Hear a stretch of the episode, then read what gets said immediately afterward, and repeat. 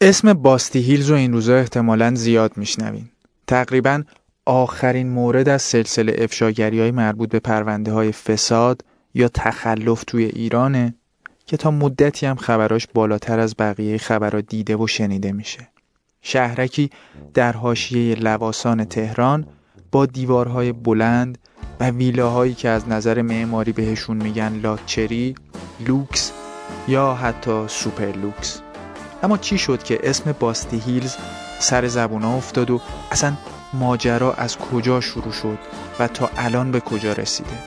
من فرشیدم و توی این قسمت از پادکست 24 درباره بورلی هیلز ایرانی در حاشیه دره لواسون صحبت می‌کنم.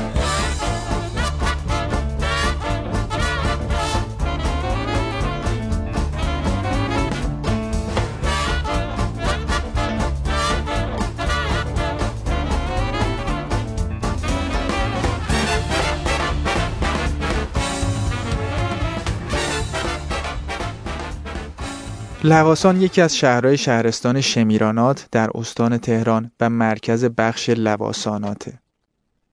دره ییلاقی و خوش آب و هوا در دامنه جنوبی کوههای البرز که به خاطر داشتن چشماندازهای بکر و زیبا از رودخونه جاجرود و دریاچه زیبای صد لتیان مشهور شده. این تعریف ویکیپدیایی شهر لواسونه. تا پیش از باستی هیلز مشهورترین و شاید گرونترین محله لواسون اسمش اصلک بود. محله برای پولدارها، ورزشکارها و هنرمندای مشهور. محله که گفته می‌شد از علی دایی تا مهران مدیری و فرامرز غریبیان اونجا ویلا دارن. اما اصلک با تمام کنجکاوی که رسانه ها دربارش کردن هیچ وقت نتونست در حد باستیهیل سر و صدا را بندازه. آزاده باغری روزنامه نگار شهریور سال 94 توی روزنامه هفته صبح یه گزارشی درباره اصلک نوشت.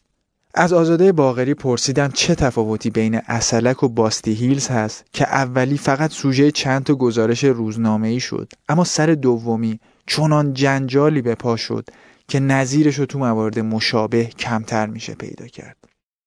توی اون شهرک بیشتر از اینکه آدمهای اونجا سر و صدا بکنن نوع ساختمون ها و نوع سازه هاست که سر و صدا کرده.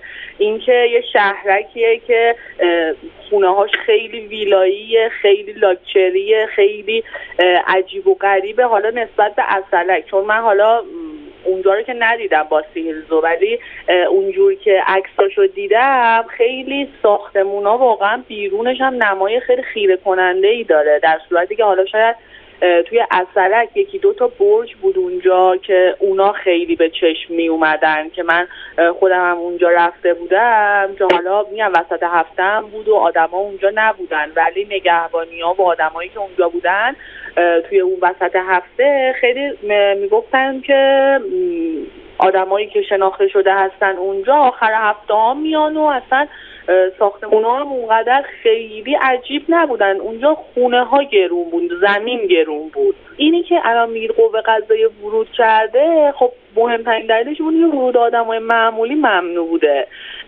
منی که یادم معمولی بودم و حالا با یه پراید رفتم اونجا کسی جلوی منو نگرفت که اینجا چی کار می‌کنی؟ چرا داری اینجا سوال می‌کنی؟ چرا عکس انداختی؟ ولی اونجا انگار از نظر امنیتی هم هر آدمی رو راه نمی‌دادن. از اون دیوارهای خیلی بلندی داشت. خب از طرف دیگه هم که چی میگم بهش؟ از, از رو اسمی هم که روش گذاشتن خب کنجکاوی همه رو برمیانگیخته. خب اینجا کجاست که همچین اسمی هم داره؟ بعد حالا خبرنگار فارس رفته دوربینش رو شکستن خبرنگار فلان رفته یواشکی فیلم گرفته. بعد مثلا تلویزیون مصاحبه کرده هیچکی زیر بار نرفته اونجا مال کیه در صورتی که مثلا حداقل اصلش قشنگ می‌گفتن مال آقای اویسیه. یعنی کسی منکر نمی‌شد که مثلا اونجا مال کی بود و چطوری گرفته و بعد چجوری ساخته و چجوری فروخته. اما اونو خودشون یه ذره عجیب غریبش کردن با اون روند گیت و ممنوع کردن ورود و این دو چیزا.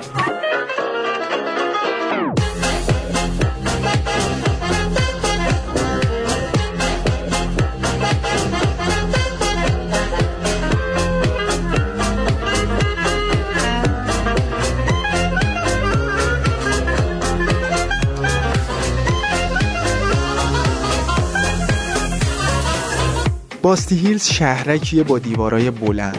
اینطور که میگن بلندی دیواراش هفت متره. مثل دیوار و باروی شهرهای قدیمی که قرار بود کل شهر رو از حمله لشکر مهاجم نجات بده. همین چند وقت پیش مانعی جلوی دروازه این شهرک گذاشته بودن که فقط می‌شد با کارت تردد یا تماس یکی از ساکنای شهرک داخل شد. و البته بعدا همین مانع و نگهبان و دروازه یکی از چیزهایی بود که کار دست شهرک داد. اما قصه این شهرک اسرارآمیزی که یه جورایی خودشو پشت کوها و دیوارای بلند از چشم اقیار قایم کرده بود چطوری سر زبون افتاد؟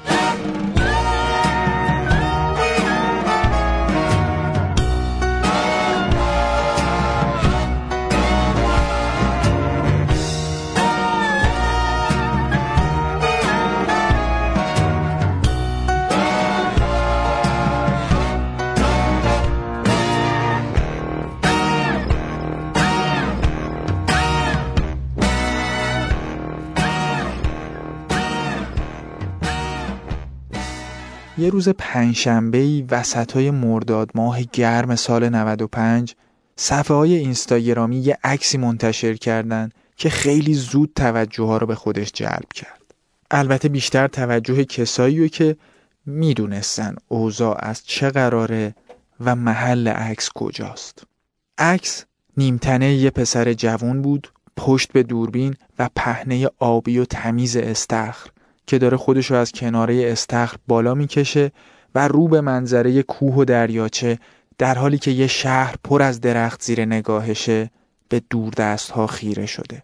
عکس طوری گرفته شده که این عضلات پشت بازو و کول جوان رعنای قصه البته قصه ای که از این به بعد قرار نوشته بشه قشنگ معلومه. زیر پستی که خیلی توی صفحاتشون به اشتراک گذاشتنش این سوال مطرح شد که اینجا کجاست؟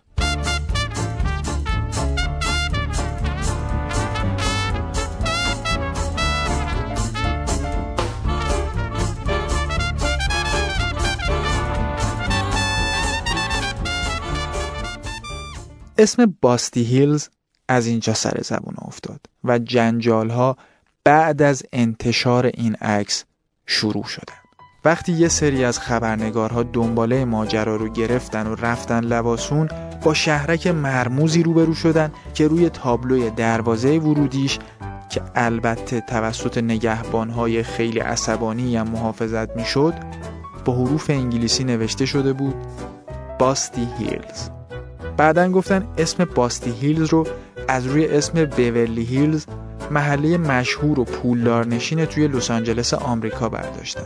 اما اگه یه کمی تحقیق کنیم متوجه میشیم باستی اسم منطقی توی بالادست محله شورکاب لباسونه که قدیما 90 درصد کاربریش باغات و 10 درصد هم فضای سبز و جنگل مصنوعی بوده. بعدا طی جریان طرح جامع از محدوده شهری لباسون خارج میشه. اوایل دهه 80 یه آدمی به اسم غلام حسین متحری اصل حدود 128 هزار متر مربع از عراضی باستیو طی یه مزایده برنده میشه. البته شما وقتی با گوگل ارتس نگاه کنید و دور شهر رو خط بکشید و محاسبه کنید که من این کارو کردم عددی که به دست میاد بیشتر از 128 هزار متره. یه چیزی حدود 150 هزار متر یه کمی زیادتر یا کمتر. اما چیزی که میگن غلام حسین متحری اصل تو مزایده برنده شد 128 هزار متر مربع. همون زمانم برای تفکیک و ساخت و ساز توی این زمین ها یه توافق نامه با شهرداری منعقد می‌کنه که طبق اون مجوز تفکیک توی 50 تا قطعه 2000 متری با توجه به کاربری ملک باقات در طرح هادی و در ازای پرداخت یه مبلغی وجه نقد می‌گیره. مبلغ وجه نقد و امتیازایی که آقای غلام حسین متحری اصل به شهرداری میده تا مجوز تفکیک رو بگیره چیه؟ 330 میلیون تومن وجه نقد میده. اون موقع یعنی اوایل دهه 80 330 میلیون تومن خیلی پول بود. یه قواره زمین 9000 متری تو ورودی شهر لواسون میده. به اضافه 22 هزار متر از زمینای باستی که شامل عقب نشینی و معابرم شده باید بده تا مجوز تفکیک توی شهرک رو بگیره. اگه فکر می‌کنید قراردادی که متحری اصل امضا کرد تا بتونه مجوز تفکیک تو این شهر رو بگیره چیزی شبیه ترکمنچایه اشتباه می‌کنید چون اولا هنوز نمی‌دونیم زمینهایی که یه روزی کاربری باغ داشتن و چطوری توی مزایده برنده شده. و دوم اینکه هنوز نزدیک به 100 هزار متر زمین مشرف به دریاچه صد لتیان داره که می‌تونه پروژه بلند پروازانش رو توش اجرا کنه. مشهورترین و گرونترین شهرک ایران.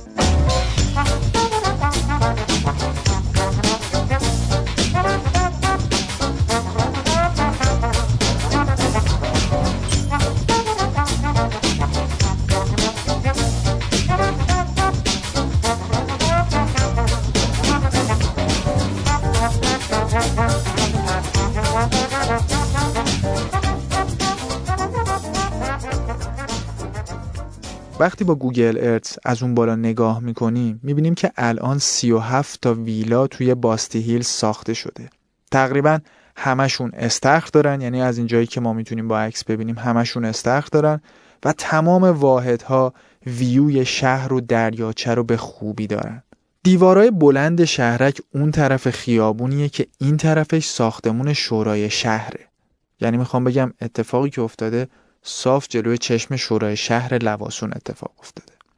در توضیح اینکه چطوری 50 تا ویلای 2000 متری تبدیل میشه به 37 تا هم این احتمال داده میشه که بعضی از ویلاها رو به هم چسبوندن و بعدم بابت تخلف انجام شده پرونده رو فرستادن به کمیسیون ماده 100 اما این کمیسیون ماده 100 کجاست که مثل چوب جادو می‌تونه هر تخلفی توضیح ساخت و ساز شهری و قانونی و مجاز کنه؟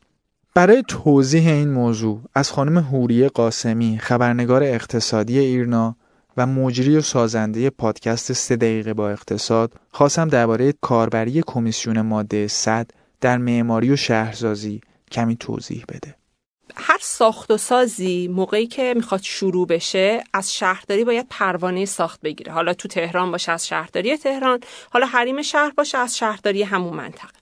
اگر طبق اون پروانه ساختی که گرفته اون ساخت و ساز را انجام بده و به نتیجه برسونه پایان کار می‌گیره. ولی اگر توی این ساخت و ساز تخلفی انجام بده از حریمی که تعریف شده بوده خارج بشه بیشتر از اون حدی که بهش پروانه داده شده بسازه یا هر تخلف دیگه از نظر ایمنی و اینها مشکل داشته باشه شهرداری می‌تونه از مالک به کمیسیون ماده 100 شکایت بکنه. کمیسیون ماده 100 درسته که در شهرداری مستقر هست ولی زیر نظر شهرداری کار نمی‌کنه و یه نهاد حقوقی مستقل از شهرداریه. این کمیسیون می‌تونه بیاد و حالا بررسی بکنه با توجه به نظر کارشناس شهرداری که اومده گزارش اون تخلفات رو داده. و در نهایت این قاضی هست که تصمیم می‌گیره بیاد حکم به تخریب بده یا حکم به جریمه. تا قبل از این بیشتر حکم جریمه می‌دادن. یعنی مالک ساخت و سازش رو تموم می‌کرد. بعد می‌رفت اعلام می‌کرد که این تخلفات انجام شده. جریمه ای که تعریف شده بود که معمولا یک پنجم ارزش معاملاتی اون ملک هست. حالا متر مربعی که تخلف شده. جریمه رو پرداخت می‌کرد و پایان کارش رو می‌گرفت. با توجه به اینکه ساخت و سازها خیلی خارج از پروانه ساختمان داره انجام میشه چه تو شهر تهران که ارزش ملک زیاده و ارزش زمین بالاست چه تو حریم شهرها شورای عالی شهرسازی از کمیسیون اصل صد درخواست کرده که به جای جریمه حکم قلع و غم بده به اصطلاح یا حکم تخریب بده. بر همین اساس تا پیش از این با توجه به اینکه جریمه بیشتر گرفته می‌شد اما تو چند ماه اخیر حکم قلع و غم داده میشه. به خاطر همین هستش که هر از چندگاهی یه خبری میشنویم که توی فلان شهرستان این تعداد ویلا تخریب شده یا حتی ویلاهای مقامات یا فرزندانشون خبرساز میشه تخریبش. تو زمینه باستی هیلز هنوز کمیسیون اصل صد مطرح نکرده که این موضوع به این کمیسیون ارجا داده شده یا نه. اما در نهایت قاضی پرونده این تصمیم رو می‌گیره. با این وجود گزارش شهرداری لواسون و کارشناسی که رفته اونجا می‌تونه خیلی توی روند پرونده موثر باشه. چون بالاخره ممکنه یا تو ساخت و ساز یه تخلفی انجام شده باشه. اما یه مسئله دیگه که وجود داره این هستش که توی این ساخت و سازها ممکنه وارد حریم منابع طبیعی شده باشه. تو این زمینه اینکه قاضی حکم تخریب بده احتمالش خیلی بالاست. دروازه ورودی باستی هیلز بعد از اعتراض نمازگزارای لواسونی و با پیگیری امام جمعه شهر لواسان برداشته میشه. امام جمعه گفته حتی دیوارها هم باید برداشته بشن چون کشیدن دیوار هفت متری خودش تخلفه. از وقتی هم که پروژکتور رسانه ها و دادگاه افتاده روی سر شهر باستی احتمالا بقیه تخلفهایی که تو ساخت و ساز این شهر اتفاق افتاده هم مطرح میشه. حتی ممکنه بعضیاش اصلاح بشن. هرچند دسترازی به منابع طبیعی و تخریب باغات و عرصه های محیط زیست اونقدری زیاد شدن که تمرکز تنها روی منطقه بیشتر مثل فراموش کردن باقی تخلفاته. تجربه شهر باستی می‌تونه هر جایی از ایران اتفاق بیفته. شهرها و روستاهای شمال کشور البته اگه چیزی ازشون باقی مونده باشه خیلی مستعد این ماجرا هستن. یه چیز دیگه هم ناگفتمون. اون پسری که گفتم انتشار عکسش جرقه جنجال ها درباره باستیو زد اسمش هست نوید متحری اصل. پسر جناب غلام حسین متحری است برنده مزایده و مالک زمین ها که مشهورترین ویلا توی شهرک باستیو داره. و اون عکسم توی استخر همون ویلا گرفته شده. از اینکه به این پادکست گوش دادین ممنونم. این پادکست رو من فرشید غزنفر بود با کمک و همراهی داوود میاندهی و حسین زنگنه تولید کردیم. این پادکست رو می‌تونید در اپلیکیشن های پادکست مثل کست باکس و گوگل پادکست بشنوید. این پادکست همینطور در شبکه اجتماعی ساوند کلاد هم آپلود میشه.